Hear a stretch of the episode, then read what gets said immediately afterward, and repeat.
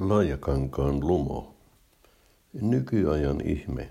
Mitä voi katsella ilman laseja? Mikä se on? Tai pikemminkin, mikä se oli? Vastaus. Cinemascope. Kolmiulotteisen elokuvan katselemiseen tarvitaan erikoislasit. Cinemascopen katselemiseen ei. Se ei ollut kolmiulotteinen, vain normaali kuva on huomattavasti leveämpi. Ensimmäisen Cinemascope-elokuvan tuotti Fox-yhtiö vuonna 1953. Se oli vastaveto televisiolle, joka kilpaili elokuvan kanssa katsojista.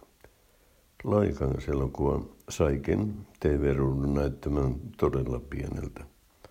Kun ensimmäinen Cinemascope-elokuva tuli Kuopion, kävin lukion ensimmäistä luokkaa. Kieltämättä ensimmäinen näkemäni Cinemascope-filmi lumosi uutuudellaan. Se oli raamattuaiheinen, näin hänen kuolevan. Pääosassa oli Richard Burton, joka tunnetaan ehkä paremmin siitä, että hän oli kahdesti naimissa Elizabeth Taylorin kanssa.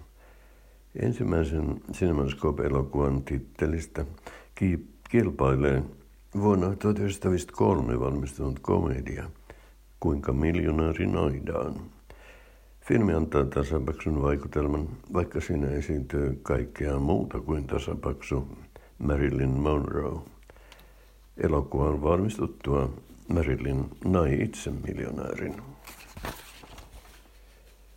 Nimittäin baseball-tähti Joe DiMaggio. Raha-eteen lisäksi avion kesti vain yhdeksän kuukautta. Monroe näytteli useissa Cinemascope-elokuvissa. Yksi niistä on Billy Wilderin ohjaama Kesäleski. Siinä on kohtaus, joka sai mustasukkaisen Joe aviomiehen raivoihinsa. Kohtauksessa Marilyn hameen helmat nousevat korviin metrotunnelista puhaltavan ilmavirran vaikutuksesta. Kohtaus jouduttiin uusimaan moneen kertaan – mistä aviomies ei tietenkään tykännyt. Cinemascope tarjosi etupäässä viihdettä kansalle. Monet Cinemascope-filmit olivat musikaaleja, joissa Marilynkin pääsi esittelemään laulutaitojaan. Cinemascope-formaatilla tehtiin kevyen viihteen lisäksi myös elokuvataidetta. Lännen elokuvassa Etsijät, joka on parhaita lajissaan, pääosa esittää kukapa muu kuin John Wayne. Paramount-yhtiön vastaveto Foxin lanseeramalle CinemaScopelle oli VistaVision. VistaVision on monen laadukkaan Hitchcock-elokuvan formaatti.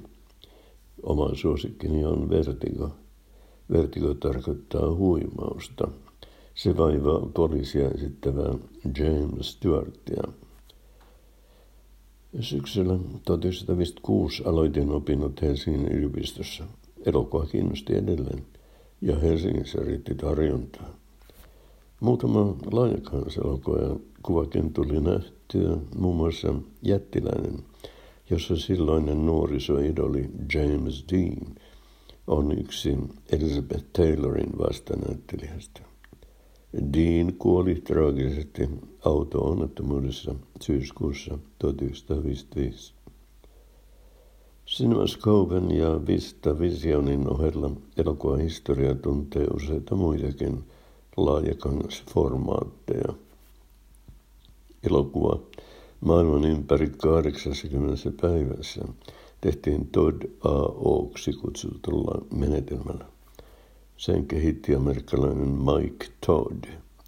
Toddkin oli sivumennen sanoen naimisissa Elizabeth Taylorin kanssa. Mitään nykyajan ihmeitä Cinemascope ja sen kilpailijat eivät kuitenkaan olleet. Laikaan elokuvia tehtiin jo paljon ennen 1900-lukua.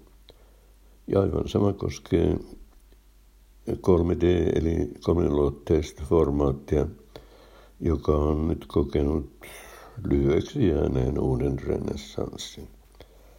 Minusta 3D on pelkästään häiritsevä. Mutta minä olenkin tällainen vanha jäärä. Katson mieluiten vanhoja klassikkoja pienessä elokuvateatterissa normaalikokoiselta kankaalta. Laajakankaan lumo, sen verran kuin sitä oli, ei kauan kestänyt.